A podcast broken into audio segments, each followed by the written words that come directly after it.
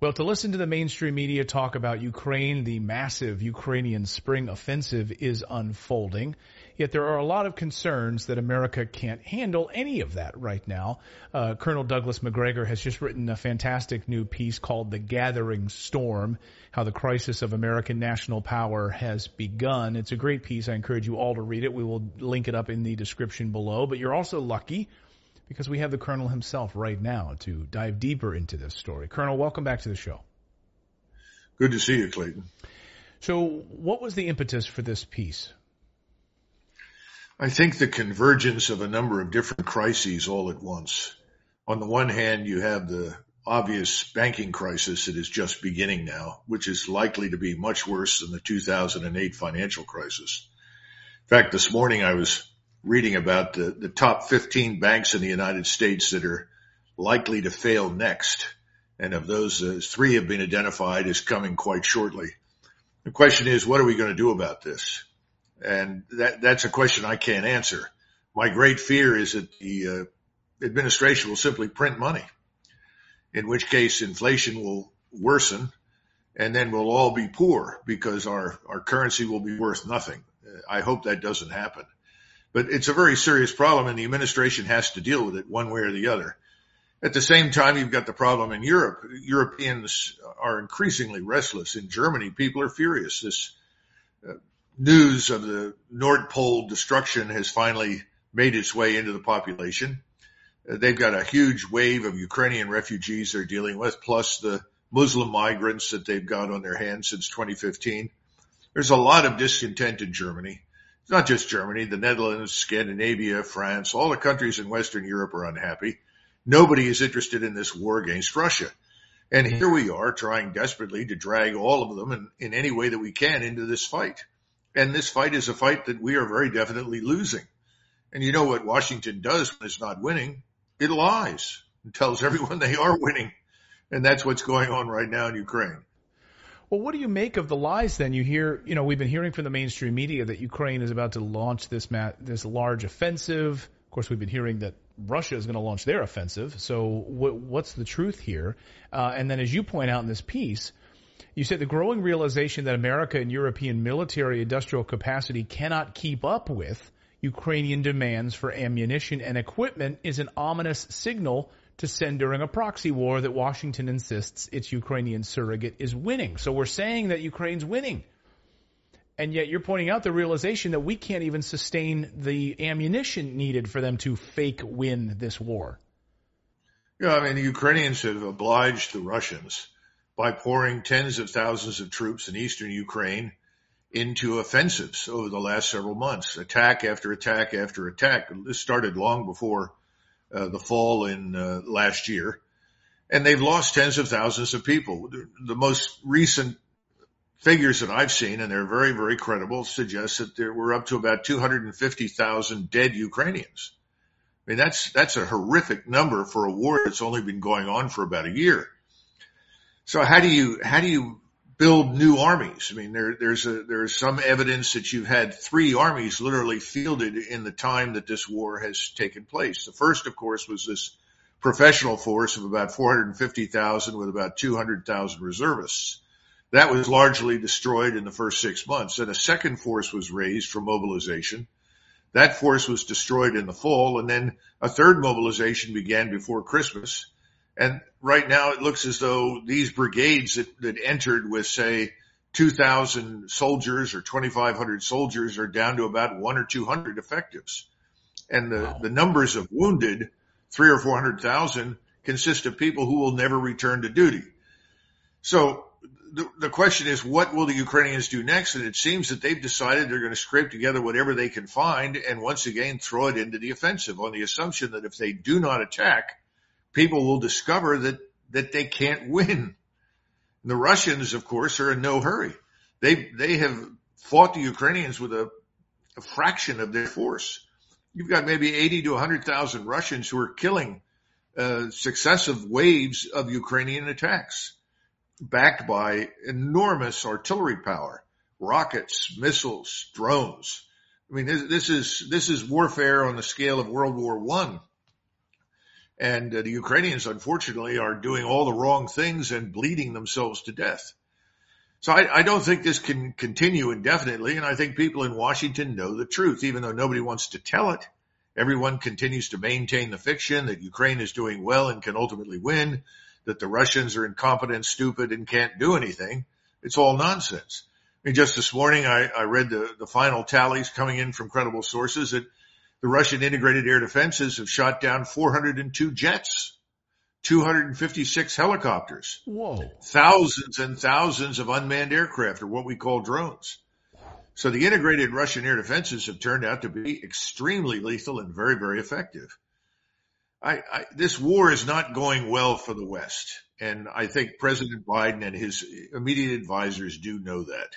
The question is, how do they disengage? And that's really why I wrote this piece. And so you're hearing, I imagine from your sources in Washington, that there is this maybe movement towards wanting to get out of this thing. Um, yes. How much resolve do you think there is for that? You know, it's hard to tell. Uh, first of all, I, I, I hate to be blunt, but I no longer pay much attention to what the cardboard cutout called Biden says. I really don't think he's in charge. I, I think he's handed things to read and he reads them and says them in a convincing way, by the, by the way, that we should not underestimate. Yeah. But, uh, I don't think he's in charge, but there are others who are unappointed, unelected. Some are appointed, most are not. But the key thing is none of them are elected and they're running the government. You have the diehards led by Nuland and her band uh, of uh, so-called neocons with Blinken in trail and, and Austin in trail and so forth, they're not going to quit. They will go to the, to the last Ukrainian if it's necessary. But there are others who are saying, wait a minute, is this really what we want to happen? It's clear that uh, Scholz is in a lot of trouble in Germany. He came here to see Biden to tell him how much trouble he is in.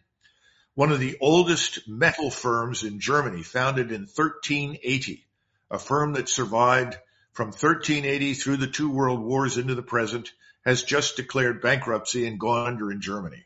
Wow. And the reason is very simple. No energy. Right.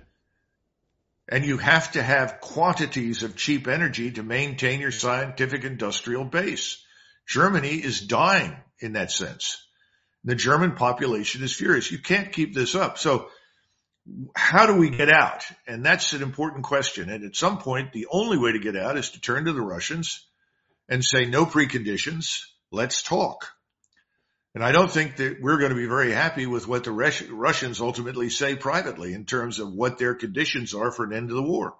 Hmm. Because we will have lost everything we set out to win.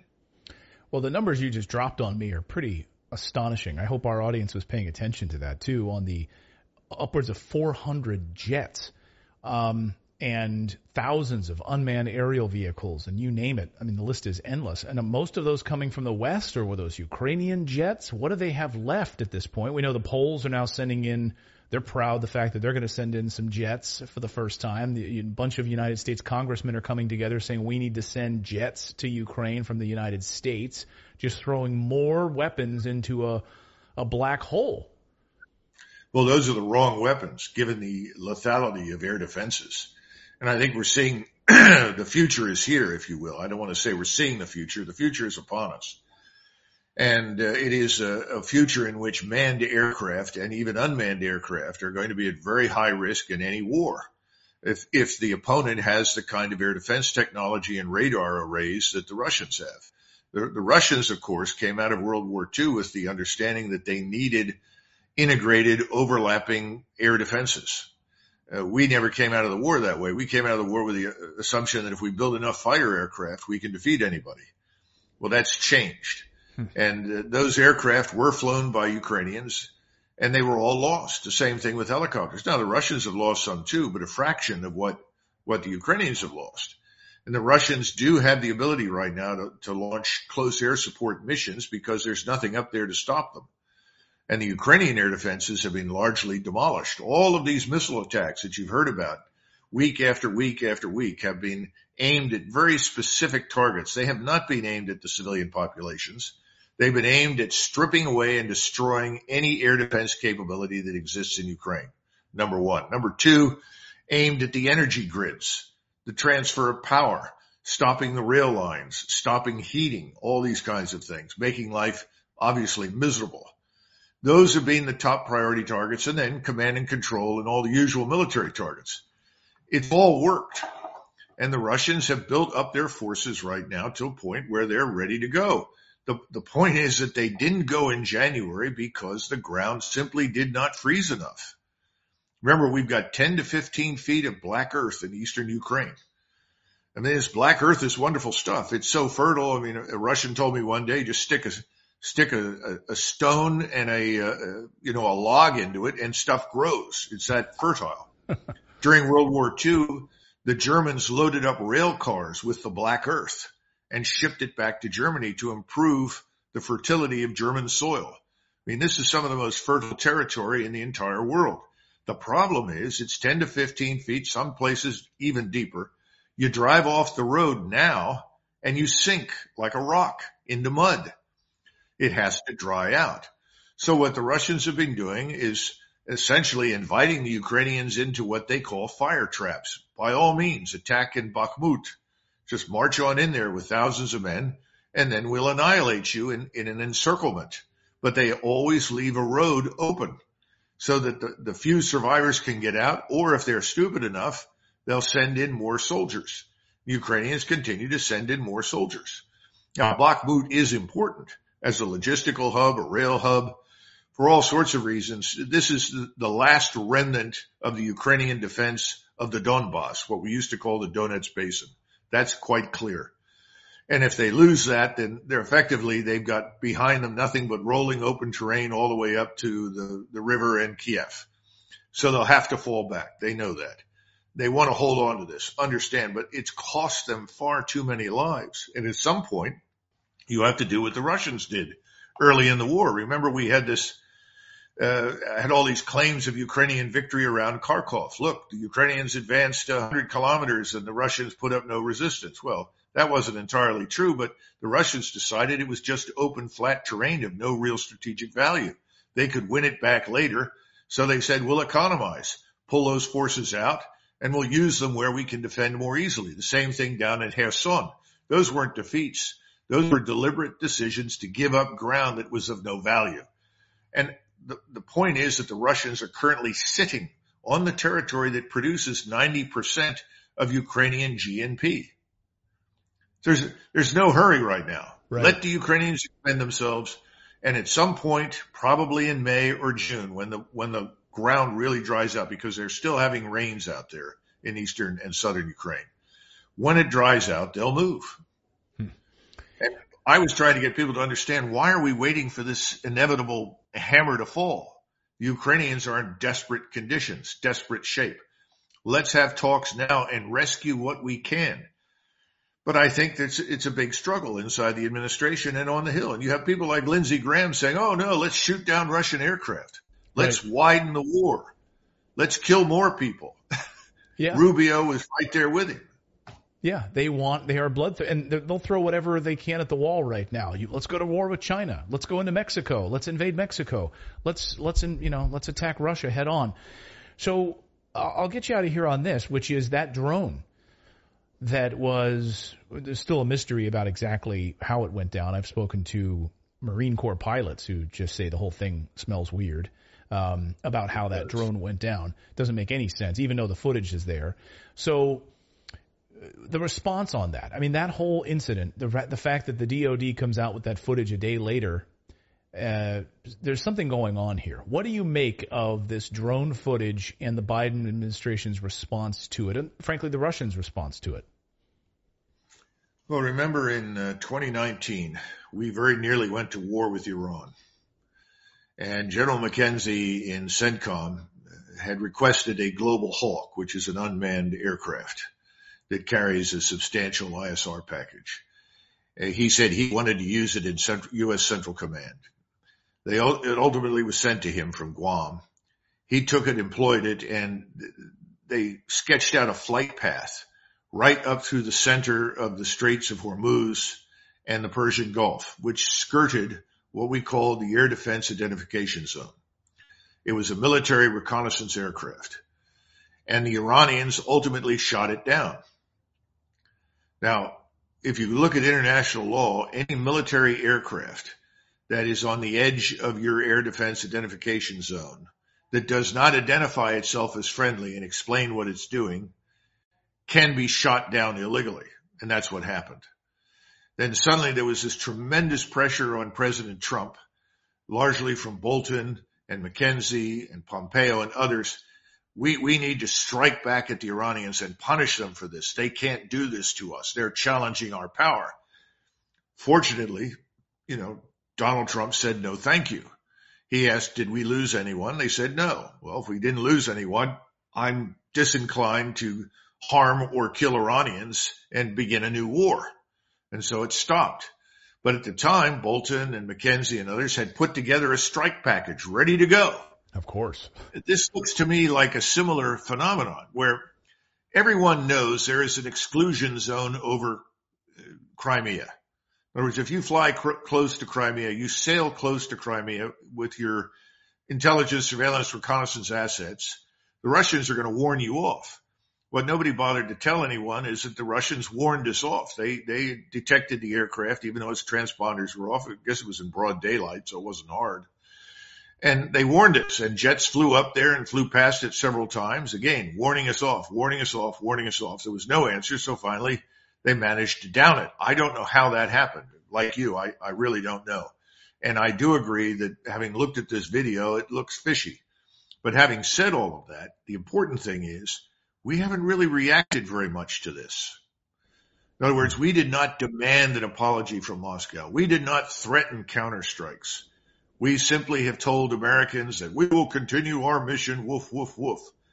But the hmm. truth is, I don't think we're going to challenge Russian airspace over Crimea again, or anywhere else for that matter. So my read on this thing is the administration is reconsidering what it's been doing.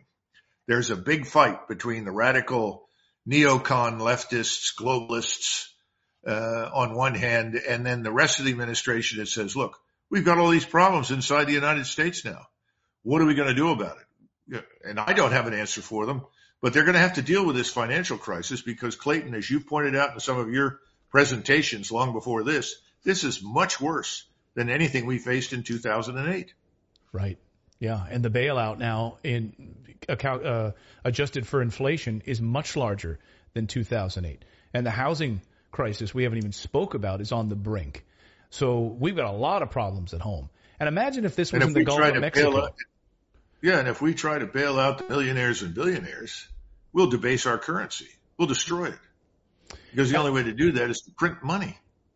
I think you're right about the response because I think they were hoping for a much larger response from the American people. Like, how dare Russia shoot down? But it seemed like, from what I gathered, online and other, you know, anecdotally at least, people were a little bit more circumspect, saying, "Well, why are we there?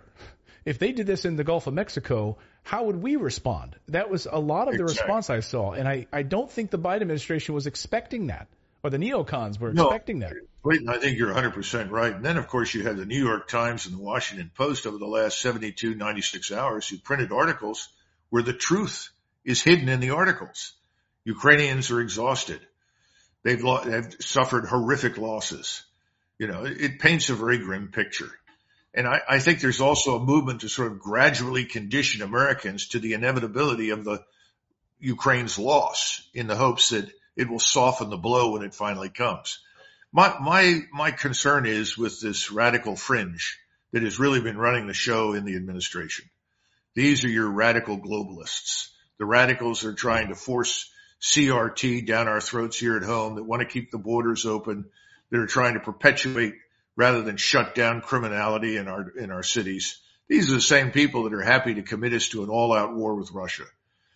These people have to be brought under control. They're not Democrats, you know, right. and I don't think Rubio and, and Lindsey Graham, frankly, qualify as Republicans. That's a lot of nonsense. Historically, Republicans have not stood for any of this warmongering. So we're in a lot of trouble in Washington. And the good news is that DeSantis at least had the common sense to say no. It is not a vital strategic interest of the United States to become involved in eastern Ukraine. Trump has said that for a very long time. Trump was always opposed to any conflict of any kind with Russia or China because it's not necessary. You, if you want to fight a war on the economic level, in other words, not a war, but you're, you're conflicted, then you can do what Trump wanted to do with China. Don't trade with them. Right. If you can't trade on an equitable basis, don't trade. Sounds reasonable to me. But this unrelenting war against Russia on every level, economic, financial, military, it's very dangerous. And the Russians are mobilized. They're ready to fight. We're not ready to fight anyone. Let's be frank. We can't even recruit for the armed forces. That's incredibly troubling. And you're absolutely right about the recruitment numbers. Well, Colonel, I want to get you out of here on a respectable time. I want everyone to go read the article. Uh, it's a great piece called The Gathering Storm. We'll have it linked up in the description below. A great piece from Colonel Douglas Macgregor. Colonel, great to see you. Thank you so much for joining us on the show. Thank you, Clayton.